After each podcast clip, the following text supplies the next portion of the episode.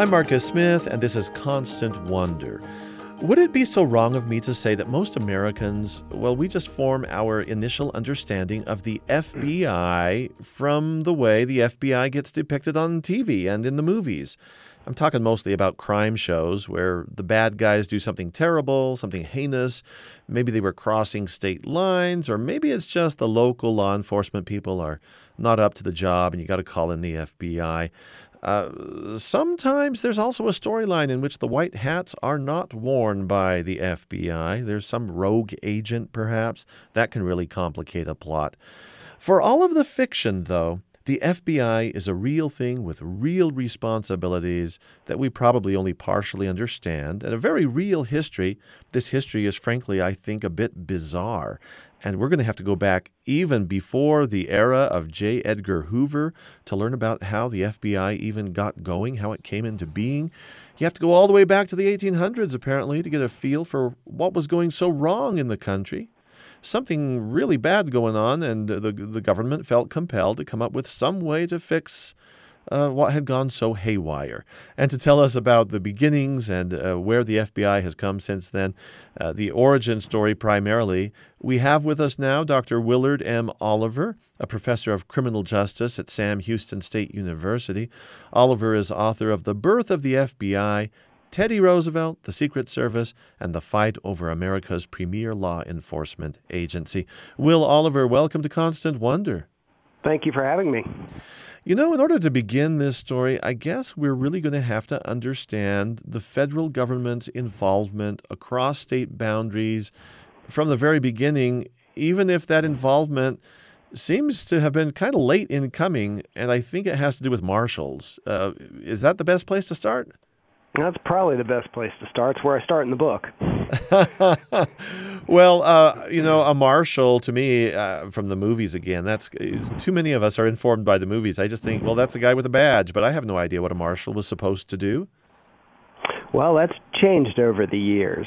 Um, the reality was is that from the very beginning, when the Constitution was created and our government started, there was no real mechanism of, of law enforcement for the feds. It was left up to state and local governments.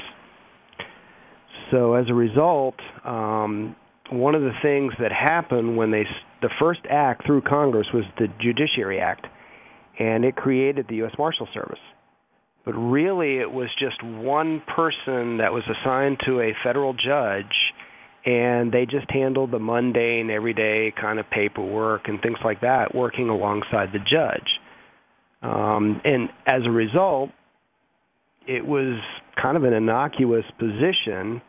Um, and other than dealing with the, you know, the prisoners, et cetera, bringing them before the cases, they really had no law enforcement, you know, mechanism. So the marshals were not out there uh, on the front of any uh, sort of dangerous um, escapade going out in the Wild West. They were kind of office people? Yep. And that's how it started. But what also happened was is the federal government and its, you know, busyness of creating government never realized and the constitutional founders never realized there was no mechanism by which to voice the federal government's you know, uh, role or statements or what it was doing to the people. So, for instance, if Washington issues a proclamation to honor Thanksgiving, there was no way to get that to the people. And so what happened was is they realized that well we have a federal marshal assigned to each of these you know um, courts you know the circuit courts, and so they're out there and we'll use them to do it. Well, that's just kind of an ad hoc thing, isn't it? It really was. Uh, uh, the best example to me, which blows my mind, because I, you know, I we have a census bureau, and it's this large federal bureaucracy that then hires, you know, people to go out and do the census every 10 years. Well, back then when they said, okay, in the Constitution we're going to do a census every 10 years, the one thing they forgot was how are we going to do it? So for the first six, seven, eight censuses, it was actually the U.S. Marshals that were responsible for it. So the marshals, I mean, if I were to sign up for the job, I put in my application, my resume, I want to be a marshal. The job description that comes back to me is, well, you're going to be taking a census and maybe you'll be pushing some papers for a judge. Yep. And if there were, you know, for instance, a fugitive, you would actually go after them. Um, but more than likely, you would also be utilizing local resources. You would turn to local police, local sheriffs um, so you were really a coordinator of these efforts, but you really weren't entirely like we think of the marshals today as being a, a federal law enforcement agency. So the marshals were the first attempt by the federal government to have a centralized nationwide force connected with uh, the uh, uh, regulation of justice in the country. Almost. The the only hang up there is that your word centralized. We have no centralized law enforcement agency in the United States. All of the federal law enforcement agencies that we do have have a very specific and a very narrow role. So it's not like we have a federal police force. We have 18,000 plus police agencies in the United States. So we still haven't even gotten to a federal bureau of uh, that that is centralized, tasked with investigation of criminal behavior. Uh, but I guess the investigation and the enforcement then are, are, are that's a clean, crisp division and has been all along. No, it's been a very muddy. um, you know, again, jurisdiction is always a big issue, and when you have cities and states and counties and you know, when a crime occurs or a case occurs, you know, which jurisdiction has authority over it. Uh, and so it's always been a kind of a political, really is what it ends up being, is a political dilemma that has to get worked out. And a lot of times, you know, agents of law enforcement work it out amongst themselves. Other times it gets thrown into the courts. Well, let's talk about a very particular crisis that came to the country, and it has to do with uh, the counterfeiting of money. And I guess this really ramped up, this really escalated around the time of the Civil War, and there was a lot of counterfeiting going on. And so much so, you say, that it was a threat to the stability of the national economy. And somebody had to do something about it. And was it the marshals that the government turned to? Initially, it was dealing with um, the marshals, but they were already overtaxed. It was also um, hi- essentially hiring temporary people, so civilian citizens that could actually serve as kind of quasi investigators. Um, and then, of course, when Pinkerton Security came into existence, a lot of what the federal government did was they hired Pinkerton.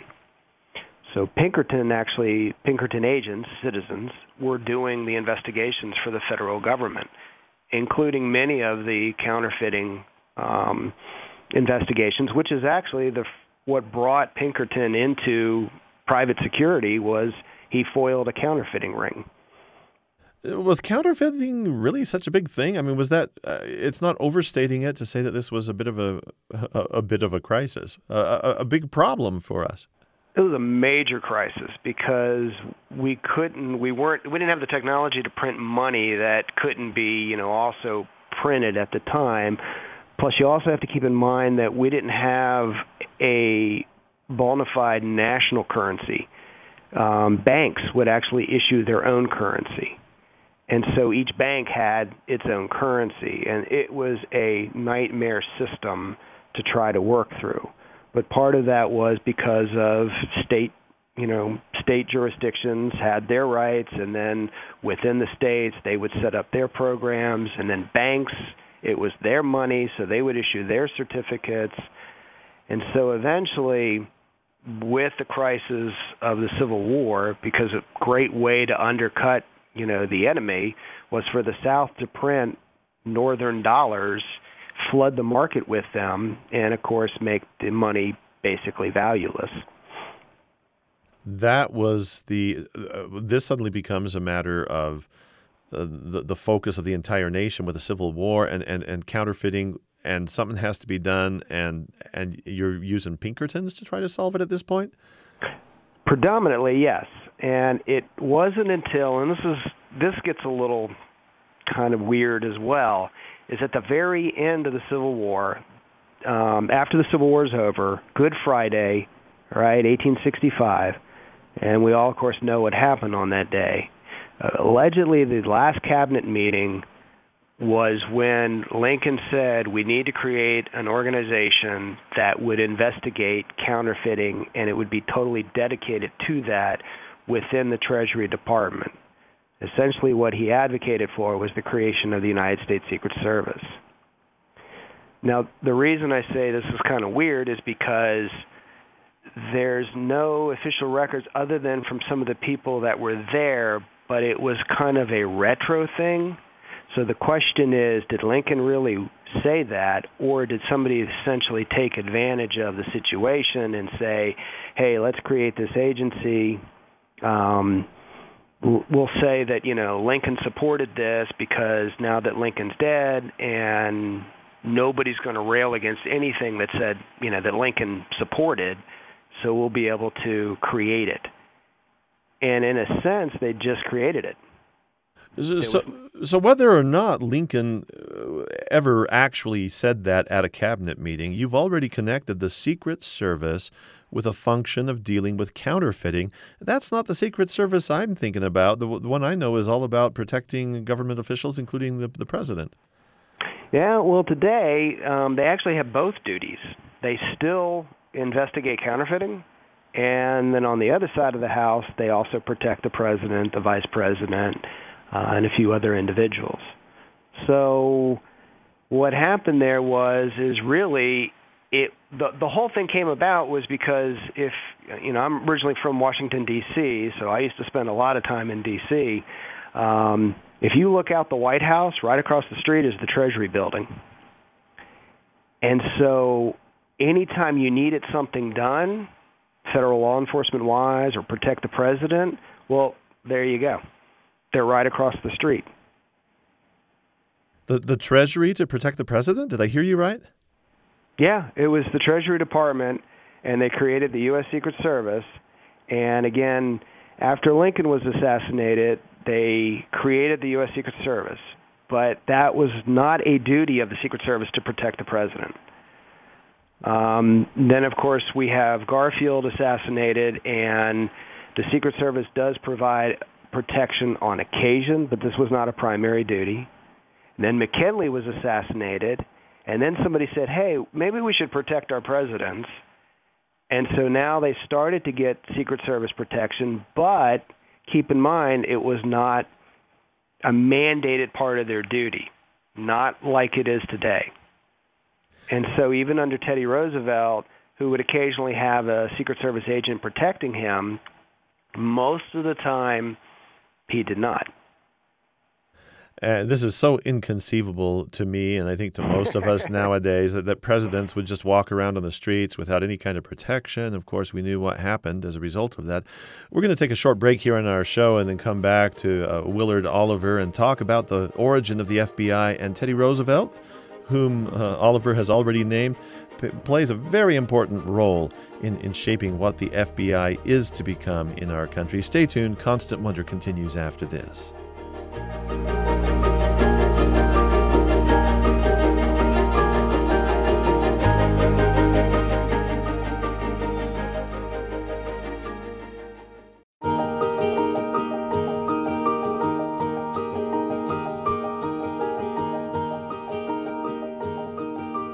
Thanks for listening to Constant Wonder today. I'm Marcus Smith. A pleasure to be with you.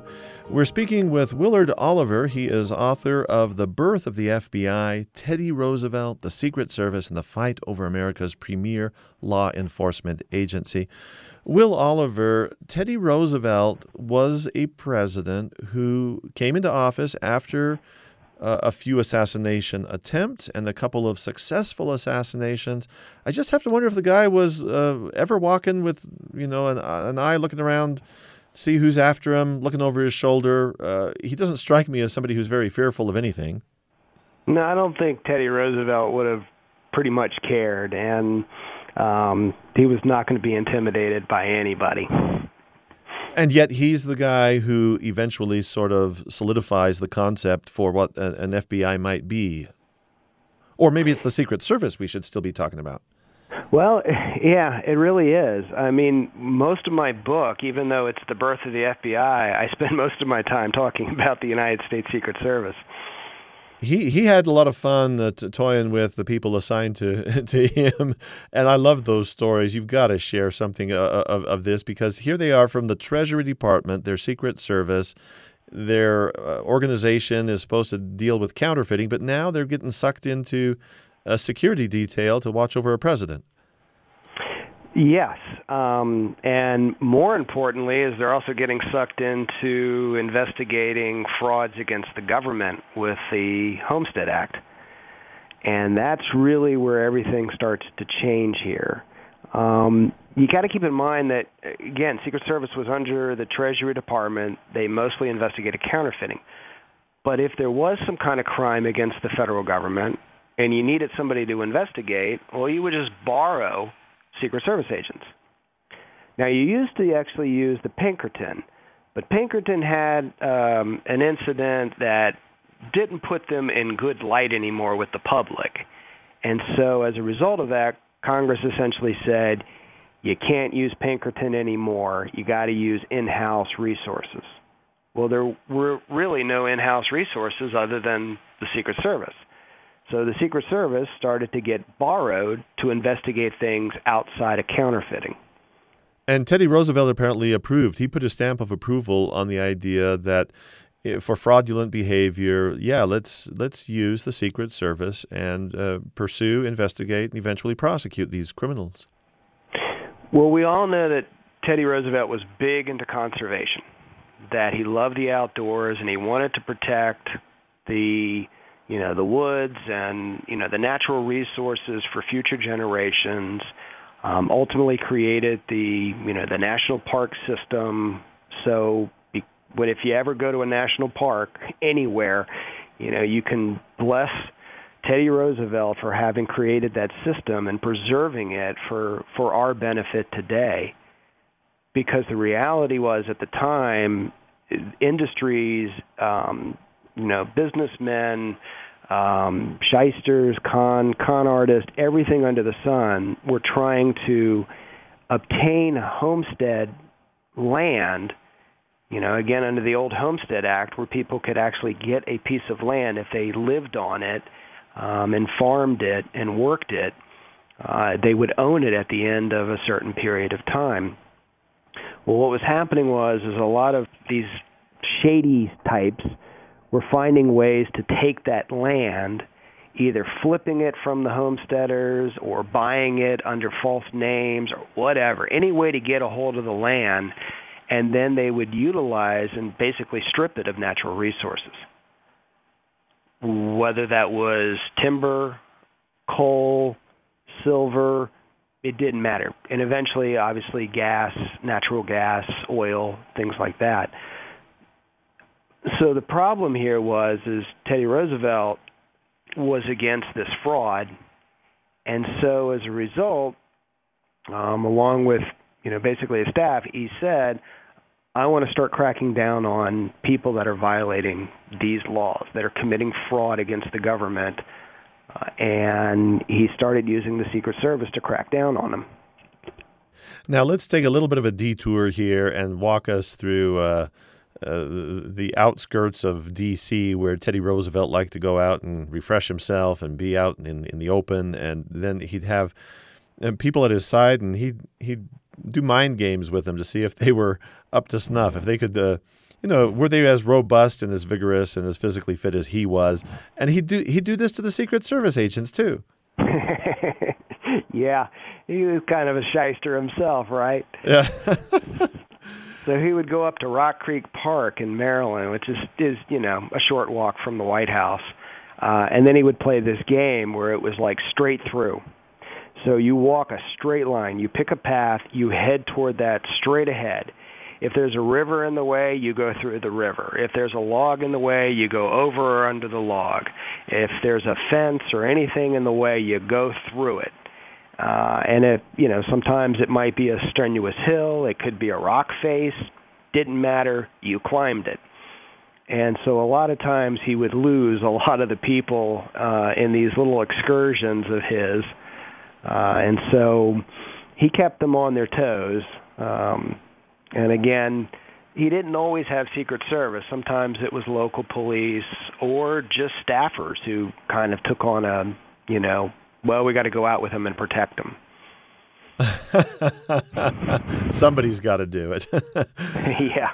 Well, uh, there is now a political story here that you're going to have to explain to us, and it has to do with who really makes the decision about instituting uh, something like the Secret Service or eventually the FBI. And is that the duty of a president? Does does a president have the power to do that? Is this a congressional uh, function, actually? Should the, the, Senate and the House uh, make appropriations for this? And I guess that uh, the executive branch and the legislative branch, they, they have some words with each other over this. Very much so. So, putting on my political science hat, um, the issue here is is that the way the Constitution lays it out, and the big question is who's in charge of the bureaucracy. And the answer is both the Congress and the President. The President is in charge of the bureaucracy and runs the bureaucracy. But Congress has oversight. So when you hear, you know, particular individuals in working within the administration, the Congress, they can be brought forth before congressional committees and they have hearings. So, you know, we're hearing the FBI agents are being brought in um, and that they're going to testify that's an oversight role that Congress has. But the more important question is who actually gets to create these entities. And that's not entirely clear, although we would think that the Congress would pass a bill, the president would sign it, and then they would create it. But the reality is is that it really only comes down to what about who's going to pay for it and where are you going to get the money to fund the new bureaucracy? And any spending bill has to originate in the House. So, in other words, you do have to get a congressional act. You have to get a bill passed, and then the president signs it into law. But things were a lot more murky back then. And part of this is Teddy Roosevelt was taking a lot of you know, asserting a lot of government power, something that had not been done before. Because prior to that, in the 19th century, we had a very laissez faire kind of government style. Now, Teddy Roosevelt comes into office. He's very much a progressive, and he wants to use the power of government for the betterment of society. So, Roosevelt is the mover and the shaker behind the formation at this point of he's inherited a secret service already and now he's moving towards something bigger and better the FBI. Yes. And again it comes out investigating a lot of the fraud. Now, where he ran into trouble um, as Teddy Roosevelt often did was the fact that some of the individuals that got caught in the um, committing these frauds, these land frauds, were congressmen. Well, fancy that. Yeah. So this creates a problem because now Congress is looking at Teddy Roosevelt saying, You're using the Secret Service agents against us to investigate us. And we don't want that. Yeah, uh, it's it's kind of nice if the people with the oversight don't have any oversight, right? Exactly. So, of course, Teddy Roosevelt was not going to be, you know, beaten down, cowed, or anything like that. And so he started utilizing the Secret Service agents, again, on loan to, to the White House, essentially, or on loan to the Department of Justice to investigate these land frauds. Well, Congress got real nervous about this. So, um, within the House, Representative Tawney actually introduces a bill, and it's essentially to prevent the president from using agents in one entity of of the government and then using them for other purposes beyond what they were charged to do. So in other words, basically what they what they passed was President, you cannot utilize Secret Service agents on loan for the Department of Justice to investigate land frauds, and then without saying it, that might actually implicate some of our own Congress members. So Tawney, as I understand, he was chairman of the U.S. House Committee on Appropriation. So he's looking at the purse. He's got the power of the purse. And yet, whatever legislation they come up with, that's going to have to cross the president's desk for uh, signature. And uh, is Roosevelt on board with any of Tawney's plans? Uh, it sounds like he's not. No, he's not. But keep in mind, a lot of times these types of changes in the law are put into a much larger bill. And so the question becomes since we don't have a line item veto, and that one piece of it creates a problem for you, but the larger bill is much more important. And we see this happen all the time, right? You know, the president's against something, but the larger bill, if he doesn't pass it, it'll shut down government. And so, in many ways, the hand is forced, politically speaking. There's a lot of leverage on the part of Congress for the president to go ahead and sign the bill into law. Uh, you could possibly fold in a murder story here in the middle of all of this, too. Joseph Walker and his murder, and this uh, somehow plays in too. And I don't know if this is something that sways either Congress or, uh, or, or possibly the president, but public opinion as well. Who was Joseph Walker? He was a Treasury agent, again, Secret Service, and he was on loan um, again, Department of Justice to investigate land frauds out in Colorado, um, Durango, and so kind of up in your territory.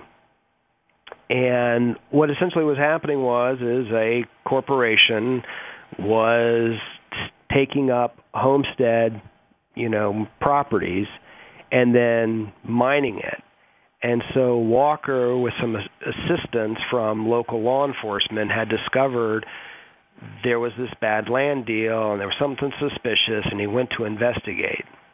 And so what they found on the property, which looked pretty much abandoned, a shaft that went down underground. So they went down. Um, some of them went down and uh, to take a look at what was going on and once they got to the bottom, then there was a horizontal shaft, and they went in and they found there was a whole mining operation where there should not have been a mining operation because this was homestead land. So it should have been just people living there and farming it, um, not stripping natural resources from the land. Well, some of the people got word that this was going on and they came out there while most of the men were down looking and Walker was up above and got into a firefight and he was shot and killed. He was basically murdered because he had discovered this fraudulent abuse of the land. And how does this play out back in Washington? Well, this becomes part of the political, you know, it's one of those events that then takes on an enormous political implication. Um, the fact that you know Secret Service agents are being killed, and uh, for the land fraud, which confirmed what Teddy Roosevelt believed and what was happening. Um, you know, the rape of natural resources, and it also kind of put Congress in a bad position because now you have a Secret Service agent on loan being used for this purpose, which he really shouldn't be um, because they're supposed to end that practice. So that practice is controversial, but now he's been killed for an investigation, and so it creates kind of that political firestorm. And in that firestorm, a baby's born, and it's called the FBI. yes, very quietly. The reality was is Teddy got just tired of this whole game that Congress was playing, and so working with Attorney General of the Department of Justice Charles Bonaparte, um, he just and it was actually Bonaparte just created it, and quietly by you know a little Department of Justice, Attorney General order, we're going to create the Bureau of Investigation. Um, the name at the time was Bureau of Investigation, kind of the forerunner to the Federal Bureau of Investigation. So they transfer eight Secret Service agents. Basically, they quit their job and then they start up in the Bureau of Investigation and they go right back to doing what they were doing, and that is basically federal law enforcement going and targeting these kind of land fraud deals. You know, this is an improbable kind of thing that happened. And if we back away from it and we just look at it from afar and we think about the FBI today, an institution that is been around and gotten so big and is uh, monolithic, but it's but there's a consensus generally that we need an FBI and that the FBI has certain functions. It just sounds so backwards the way it all came together. And is that a problem for you? No, that's kind of our American system, the way that things kind of develop in this, you know, um, we kind of recognize a need, and I, you know, the bottom line is is that it's a very political system. We we have a you know a government, we have a constitution, and we like to think of everything being very, you know, organized and neat and orderly and efficient and you know, we see a problem, federal crime, we create an organization to fight it. But the reality is, behind all of this, it's a very political process. You know, the Constitution may state, and, you know, forgive me for using a, a modern, you know, current example, it states that when there is a vacancy in the Supreme Court, you know, the president basically recommends who it is and the Senate confirms it real simple, right? But the reality is is there's a huge political fight and the timing of that and do you wait and and you know do we push this off to the next presidency or what have you that's a political fight and that is our system that politics fight the poli- you know the various sides etc you know unfortunately we have just a two party system by and large so there's just two sides of the coin fighting, you know, an adversarial kind of approach, and they fight it out. And while they're utilizing the framework of the Constitution, it's a political fight to get things done. So, was this fight back in the days of Theodore Roosevelt and his opposition to Congress and their opposition to him, did it rise to the the scale of the kinds of polarization we've seen today and the, the wrangling between the executive branch and other uh, segments of uh, of government have uh, w- was this a big scandalous affair Yes, and what made it a big scandalous affair is that remember I said the FBI was created very quietly, and that was in July of, of 1908. And now all of a sudden we get toward the fall, Congress is back in session, and I believe Roosevelt was concerned that Congress could basically pass an act that would take away his ability to keep the Bureau of Investigation. So, not wanting that kind of pet project to go away, in the State of the Union address, at the end of 1908. And you got to remember, Teddy Roosevelt is about to go out of office. He decided not to rerun. The inauguration is in March of 1909, so he's almost out of office. But buried within that State of the Union, he dropped a just a total landmine. The bomb that he dropped was he essentially accused Congress of not wanting him to investigate with the Secret Service these fraud deals because they were implicated in it. So now he openly stated what he thought, and that created a political firestorm. And immediately Congress met, they they discussed this issue, and then they decided to censure the president which is something that hadn't been done for decades, but you know, prior to that. And so they censured the president for this. And that was in January of 1909. Roosevelt dug in his heels and said, "Nope, I'm not going to be cowed by this."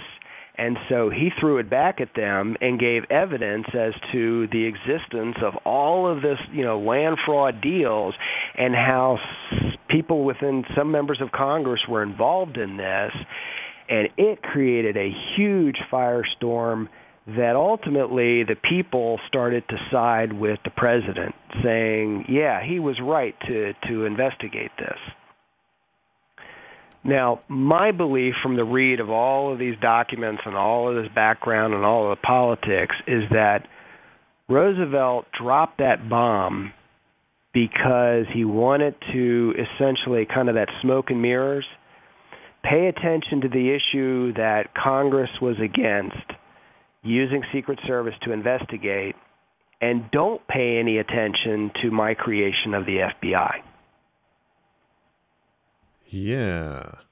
that does sound slightly political, doesn't it? Very much so. And and presidents do this all the time, right? But you know, there's always that question, what is actually going on? What is he doing? So we're looking at this and we're all hyped up over this particular issue, but what is he doing behind the scenes that he's drawing attention away from? Well, doesn't Roosevelt at some point have to get Congress to sign on to this new bureau? Some at some point, I mean, the funding has to be approved at some point. Not, or is it just diverted funding? At some point, there's got to be a, a regularization and an upfront. Okay, we've got an FBI now. We're going to keep the FBI, and the American government plans to support it and pay for it. Yep, and Teddy Roosevelt's secret weapon was Taft. Taft was his vice president. Taft was not a very strong individual when it came to politics, and Taft was considered safe by everybody.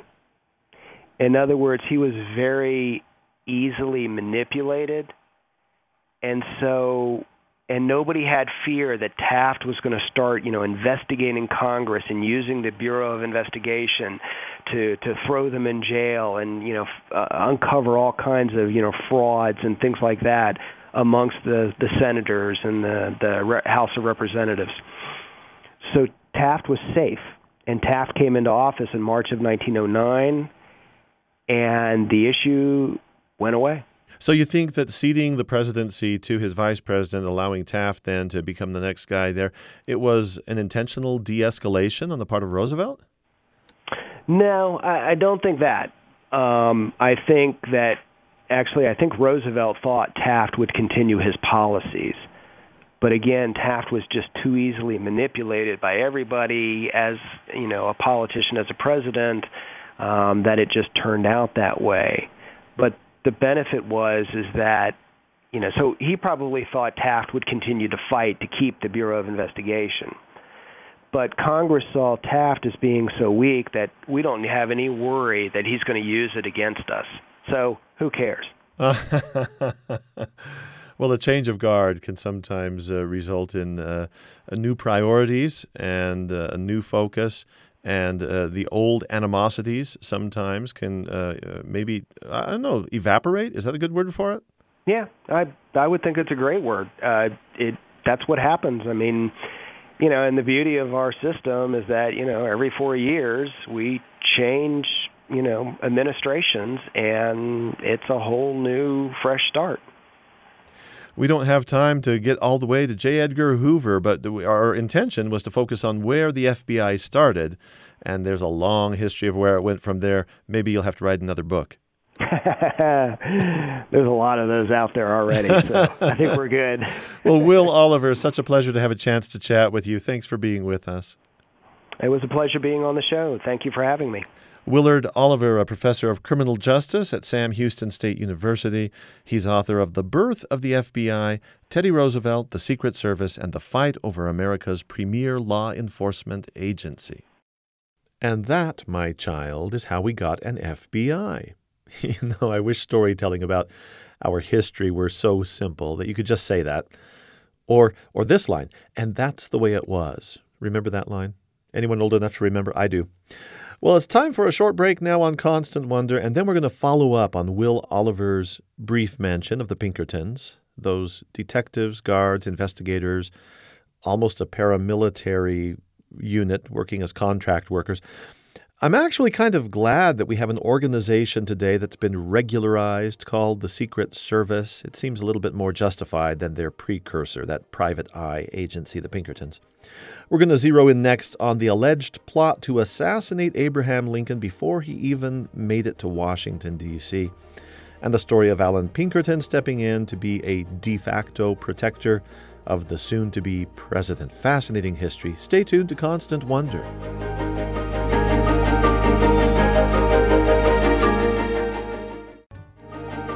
Thanks for listening to Constant Wonder. Marcus Smith here.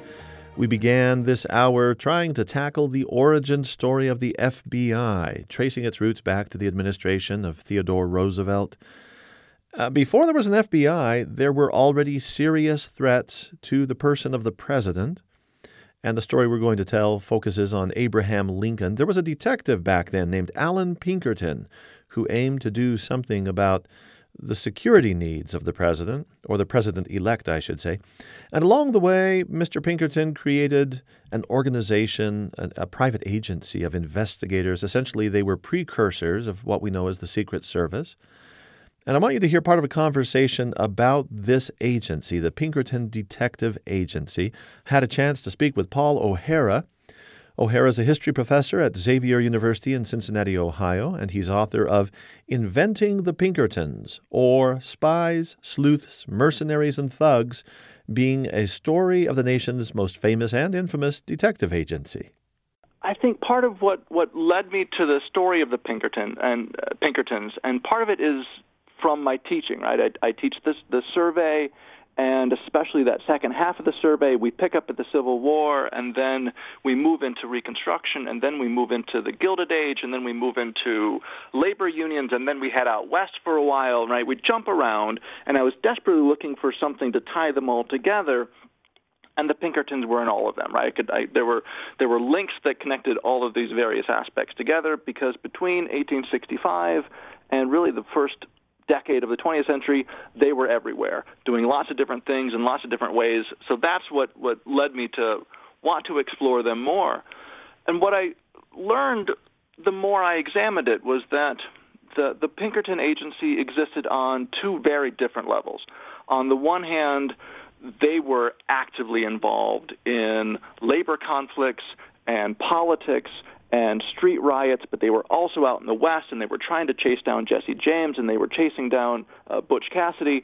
Uh, they were uh, they were actively involved, but they were also a firm that was kind of inventing their own brand and inventing their own tradition and inventing their their own myth while at the same time essentially helping to invent our very notion of what police are, what detectives are, what detective novels are, and, and both of these two levels interacted and intersected in so many different ways that depending on the story told and who was telling it, sometimes they're heroes, sometimes they're villains, sometimes they're thugs, sometimes they're mercenaries, sometimes they're spies, sometimes they're lawmen. They were all of these things, and that's what led me to this, this uh, to wanting to know more about the story.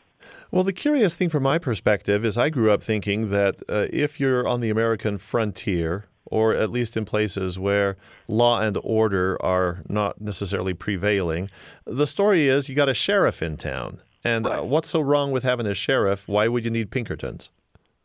Well, I think the key to, to the Pinkertons was that they were hired. They were there was always big money behind them.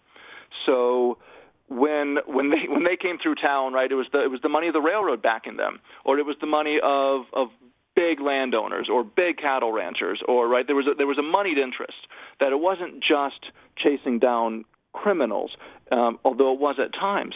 Um, it was also intervening in, in local politics, right, settling land disputes, chasing people chasing people off. Um, and also when you get into you know Jesse James and, and Butch Cassidy and the, this animosity toward railroads and banks, a lot of these uh, a lot of these outlaws had a certain kind of romantic social bandit to them, and so when when big money hired hired people to track them down, the it, it, made the social bandit look all the more heroic. Well, we're going to get into the story of how they were founded. The the guy named Allan Pinkerton, fascinating tale of where he begins and how he ends up doing this. But I just want to comment real quickly that on the face of things, when you hear the word detective agency, from our modern perspective, you think their only business is to solve crimes. But then your subtitle, spies, sleuths, mercenaries, and thugs, do all of those monikers refer to Pinkertons?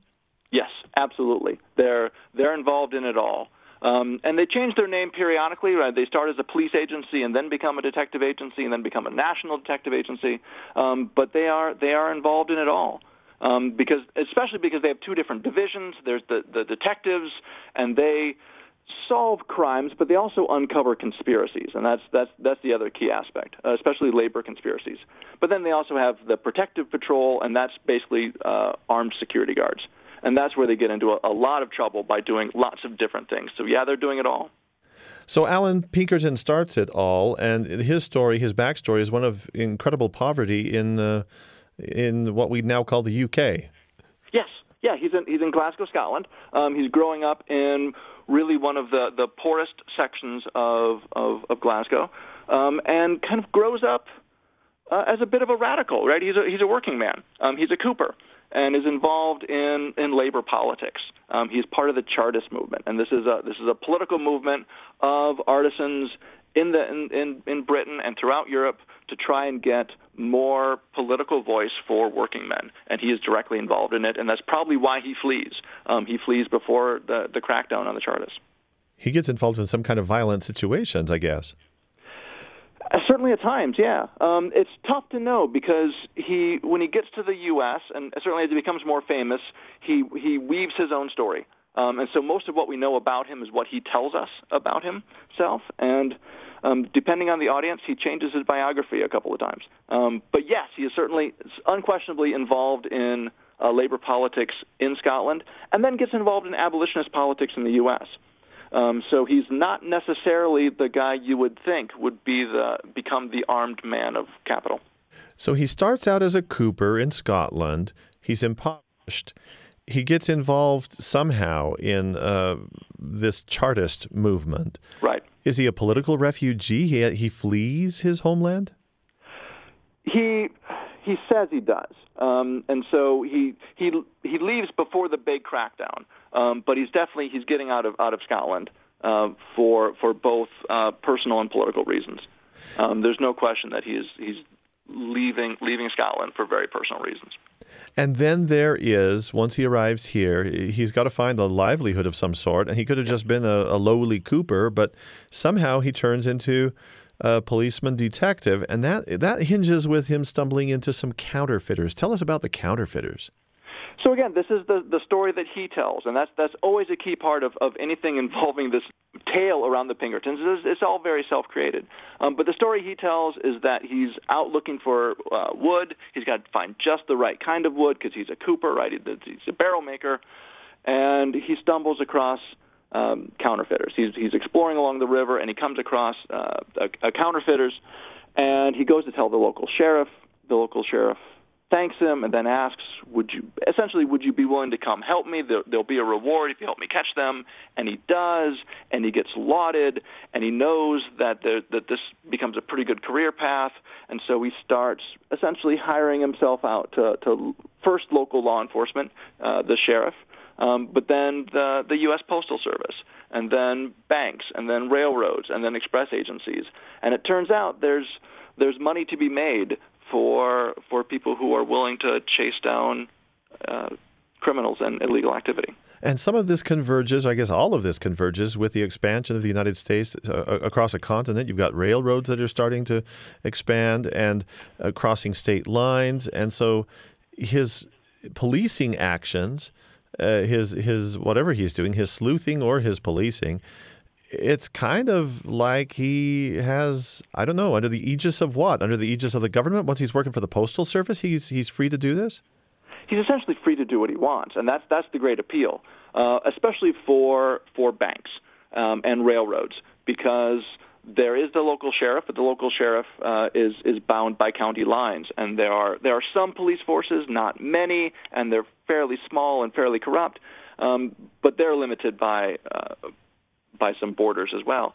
He's free to go where he wants, and he's free to to, to, to chase people down where he wants to. Um, and so he works for the for the U.S. Postal Service, but he's never a federal employee, and he works for the Chicago Police Department, but he's never uh, a state employee. Um, so he's he's always a, a, a, he's contracted out, um, which gives him great uh, room to maneuver and do whatever he wants to do. That that does sound like a mercenary. I mean, I mean, when you think when you think about this, um, his great competitive advantage seems to be that he's not beholden to those county lines, those state lines. He doesn't have to be deputized. He's right. pocketing the money as as a private, uh, you know, businessman. That's an enviable position to set up a national outfit. Absolutely. Absolutely, and he this is what he gets lauded for, and he gets uh, great press for catching a lot of these counterfeiters. He's catching great press for catching uh, people who steal from express trains, um, and and yeah, he uh, there's money to be made. That Lincoln business where he helps save Lincoln in Baltimore, where there are right. people out to get him. Does that right. does he leverage that uh, in a big way to his, to adding to his myth and his stature? This becomes essential. Uh, this is this is absolutely essential to everything that the Pinkerton Agency will become. Um, so he's hired by uh, the railroads are, are, are who hire him to do this, right? The Baltimore and Ohio Railroad, and that's who Lincoln's traveling on. That's who's worried about his safety. Um, he's been doing work for the railroad already. Um, that's that's who brings him in, and he sends agents uh, into Baltimore to hang out in bars and hear what hear the scuttlebutt, hear what's going on. He hears rumors that there's going to be an attempt. This is what leads to, to his intervention. Um, and this this gets him this introduces him into Washington at a very important time. This introduces him into into federal work and spy work during the war. He'll make a lot of money during the war, um, and especially after 1865, especially after the assassination of Lincoln the idea of, of a man who protected Lincoln um, becomes all the more essential, becomes a key part of the brand. And indeed, the, the Pinkerton agency digs up this photo. It's at Antietam of, of Pinkerton standing next to, to Abraham Lincoln. And for the next 50 years, that picture gets plastered all over every Pinkerton office, every every Pinkerton document. Right? This this becomes the the the key image of what the Pinkerton Agency is, is Allan Pinkerton and, and Abraham Lincoln standing side by side. In the conversation you've been listening to, our guest was Paul O'Hara, an associate professor of history at Xavier University. O'Hara is author of Inventing the Pinkertons, or Spies, Sleuths, Mercenaries, and Thugs Being a Story of the Nation's Most Famous and Infamous Detective Agency. I'm Marcus Smith, and this is Constant Wonder.